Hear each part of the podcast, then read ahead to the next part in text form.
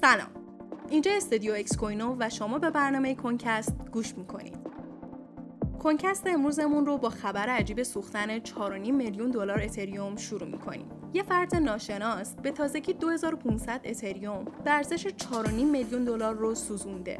این اتفاق 24 جولای افتاد ولی به تازگی مورد توجه گسترده قرار گرفت. هنوز هیچ دلیلی واسه این اتفاق اعلام نشده و هیچکس نمی‌دونه دقیقا برای چی این کار انجام شده. با اینکه خیلی از این عمل بهت زدن خیلی دیگه هم به شوخی این فرد ناشناس رو به خاطر کاهش موثر عرضه اتریوم تشویق کردن. شما راجع به این ماجرا چی فکر می‌کنید؟ توی کامنت بهمون بگین.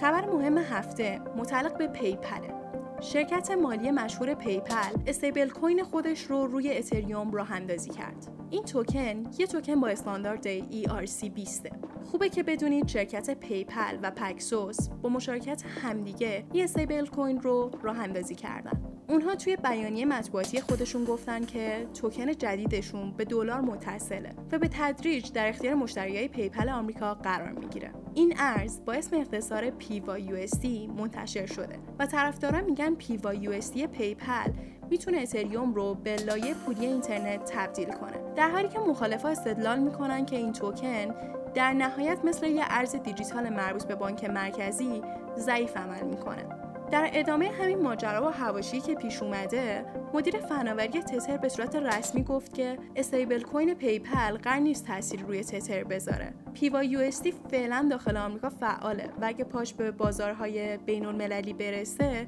یه قدم مثبت برای صنعت ارزهای دیجیتاله. تتر روی بازارهای نوظهور و اقتصاد نوین متمرکزه و فعلا کاری با بازار ایالات متحده نداره. بریم سراغ خبر بامزه امروز. ایلان ماسک پرحاشیه اعلام کرد که مبارزه‌ش با زاکربرگ قراره به صورت زنده از پلتفرم ایکس پخش بشه و تمام درصد حاصل از اون هم صرف امور خیریه برای کهنه سربازا میشه. این مبارزه که چند وقت پیش بحثش باز شد هنوز در حد لفظی باقی مونده ولی به نظر می‌رسه که زاکربرگ اون رو جدی تر گرفته و رژیم جدید با روزی 4000 کالری رو شروع کرده بالاخره کدوم یکی از این دو نفر می‌تونن به بازار شبکه‌های اجتماعی تسلط پیدا کنن و اینم خبر آخر امروز 5 تا توکن هواداری جدید به کوین و مارکت اضافه شدن.